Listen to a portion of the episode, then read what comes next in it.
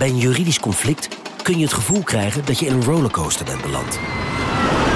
Je wereld staat op zijn kop en je bent de controle even helemaal kwijt. Dan is het fijn als je bent verzekerd bij ARAG. Daar werken topjuristen en advocaten die je begrijpen. Die een stap extra voor je zetten. En je het gevoel van controle teruggeven. Met kennis en informatie, met heldere uitleg en met gericht advies. ARAG, juridisch probleemoplossers. Vanaf de redactie van NRC, het verhaal van vandaag. Mijn naam is Thomas Rueb.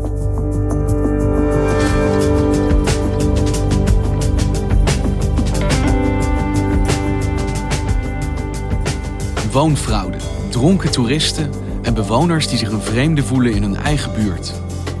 Al jaren worstelen grote steden met overlast veroorzaakt door Airbnb.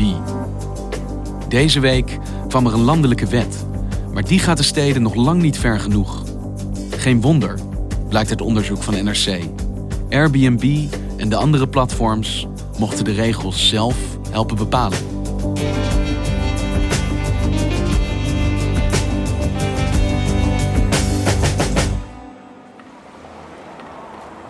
Airbnb begon ooit als een heel sympathiek initiatief.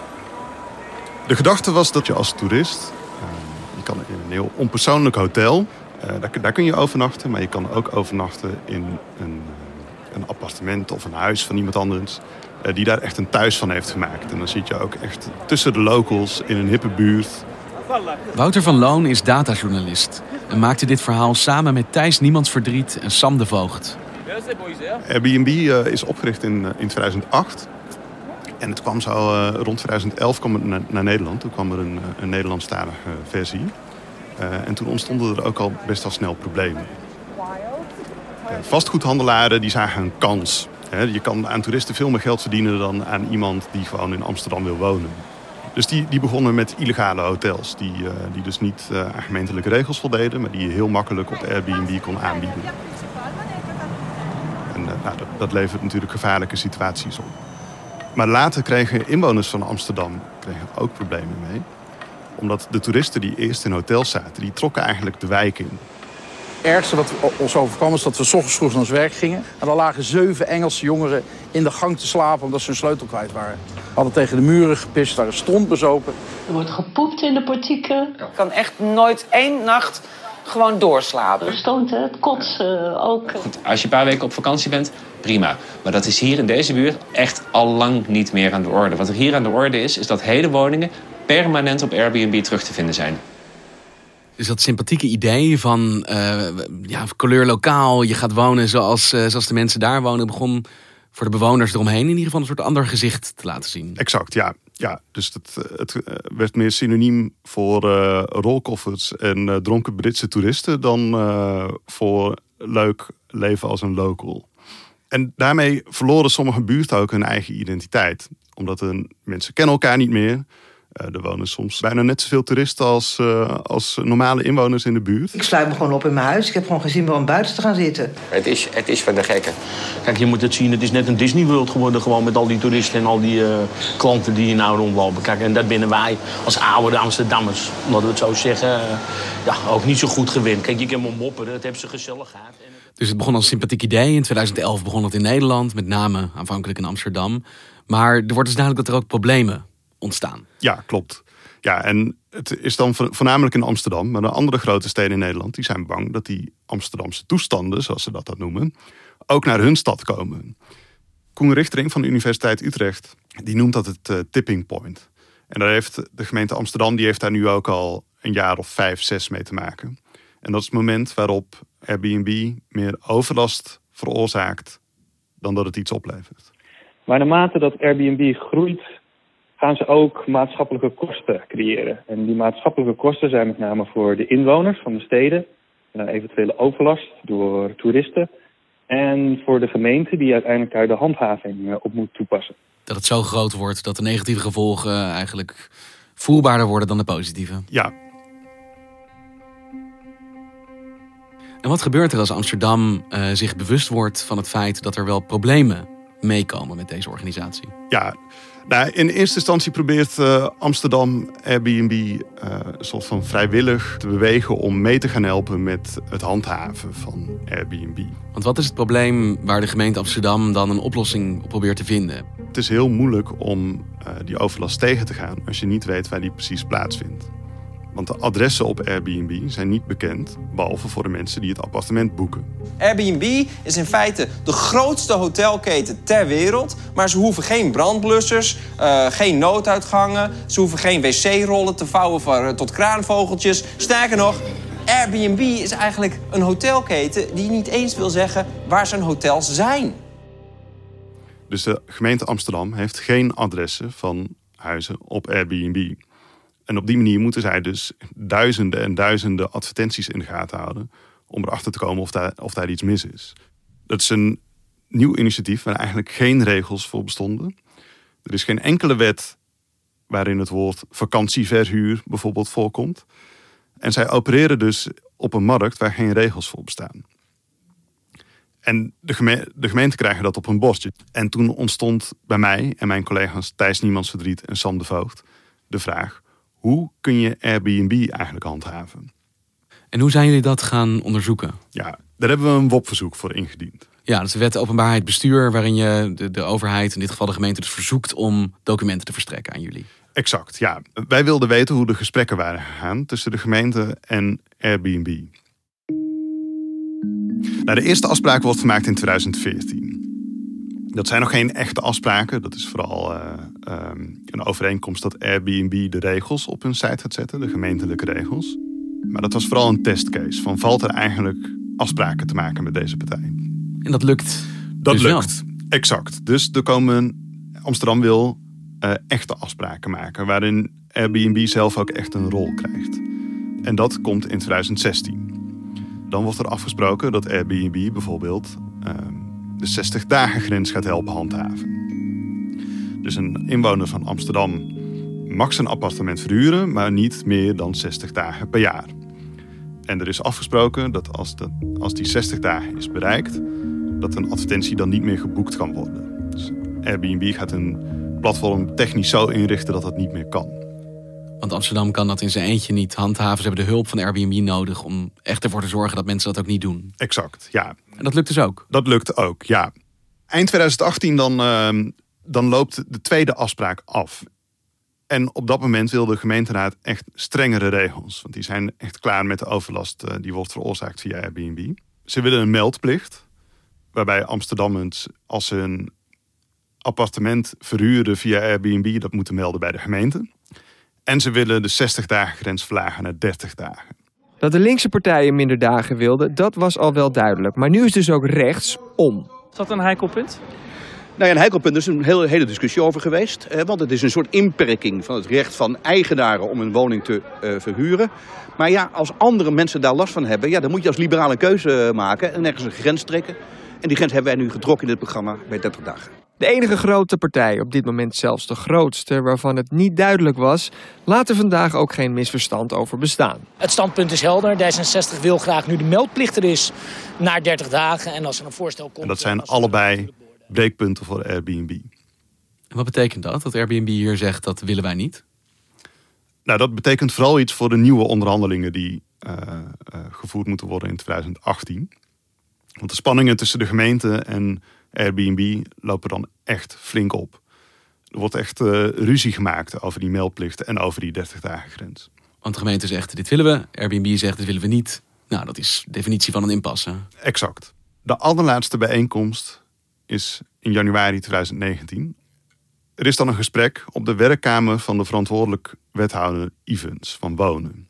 En daar schuiven niet alleen Airbnb aan, maar ook andere platforms. Dat is namelijk een voorwaarde die Airbnb heeft gesteld. We willen niet alleen afspraken maken met jullie, maar er moeten ook veel kleinere platforms bij betrokken worden.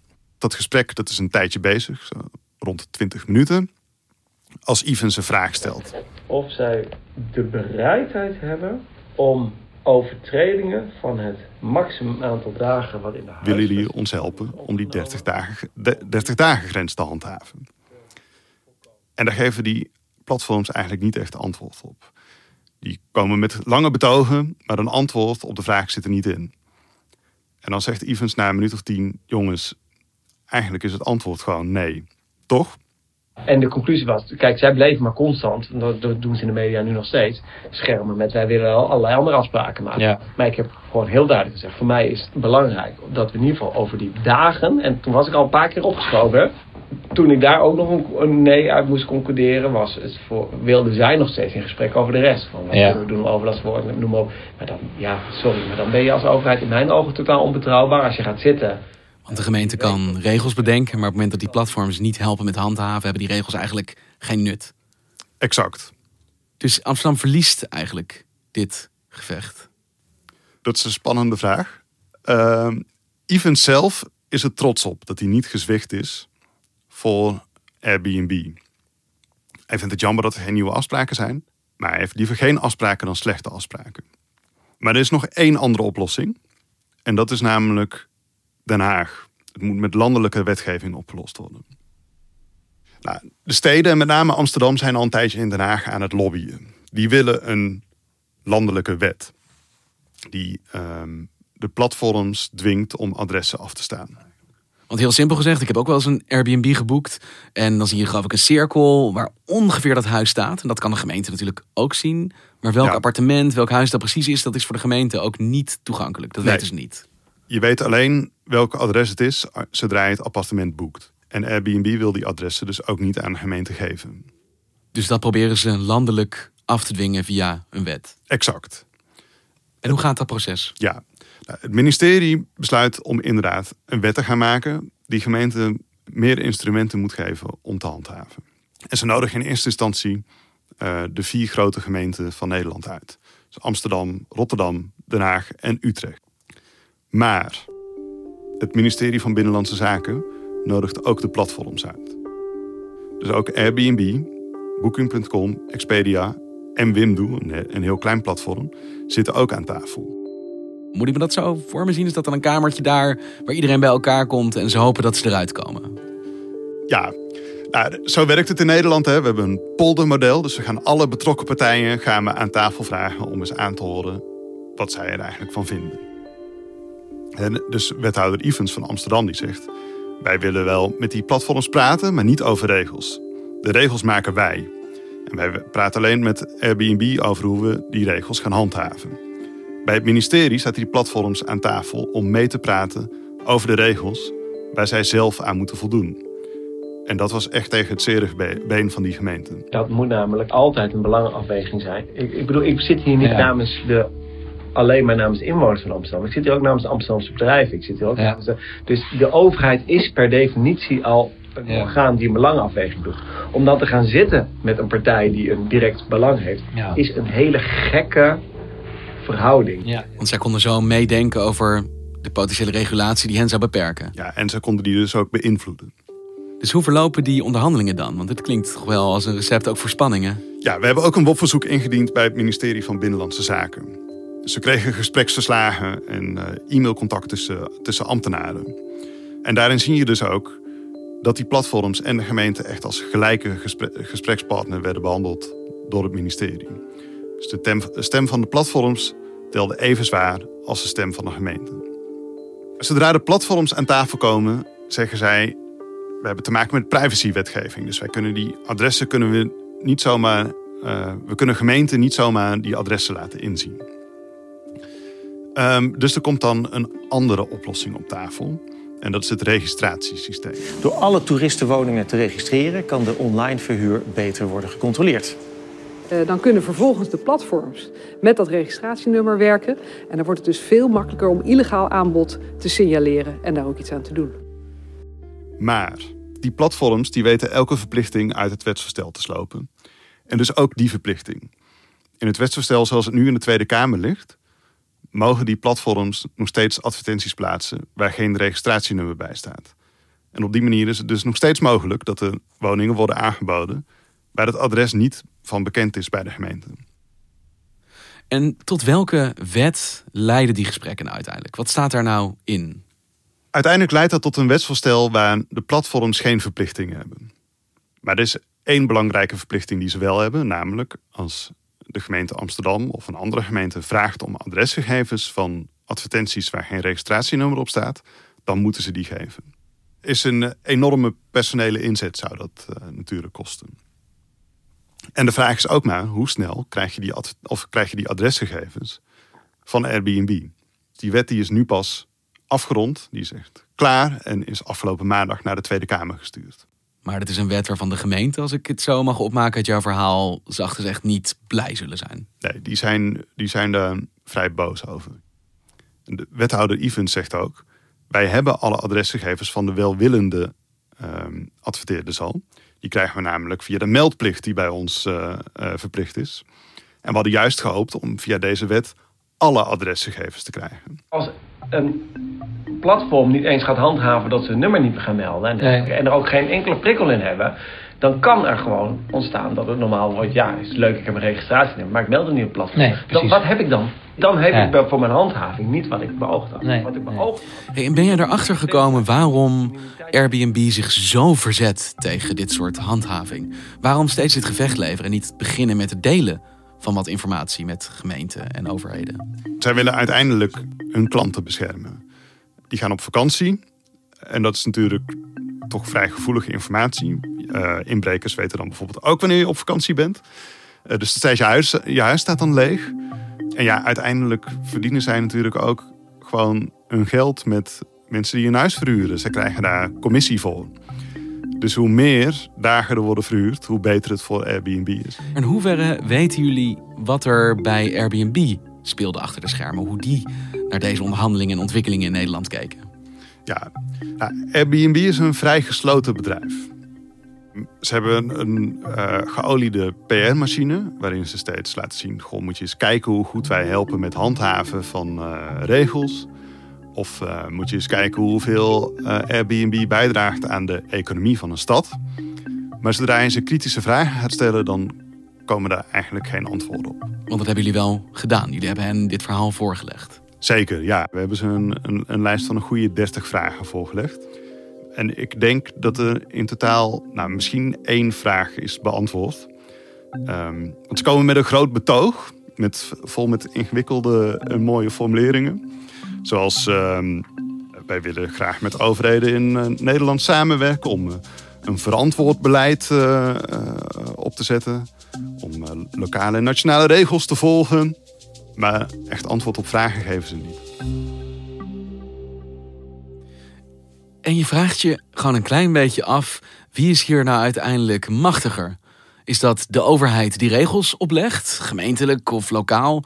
Of is dat Airbnb dat zegt, ja, we nemen kennis van deze regels en we streven naar goede samenwerking, maar nergens zeggen, ja, we gaan ons ook houden aan deze wetten?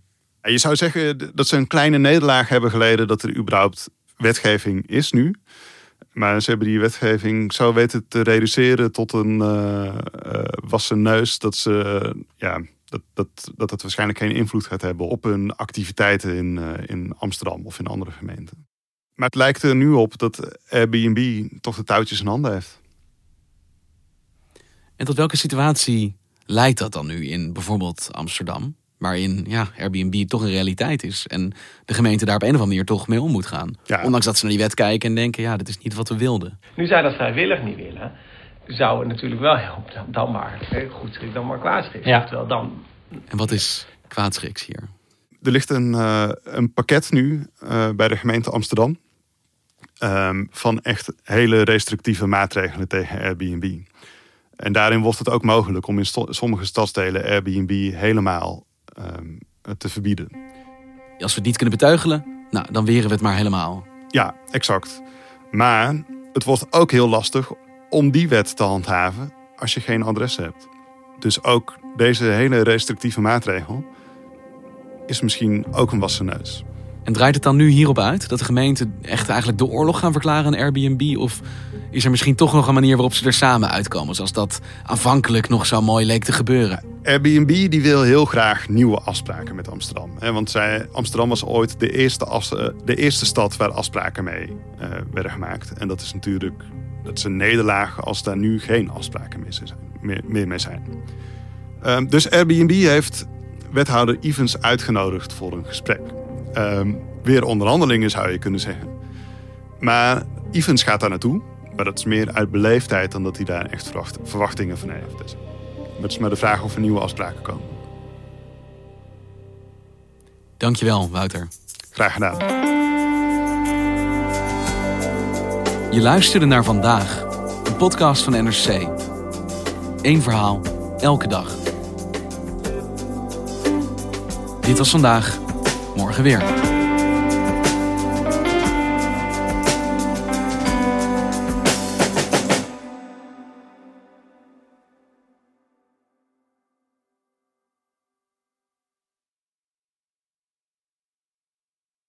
Een maatschappij waarin iedereen meedoet.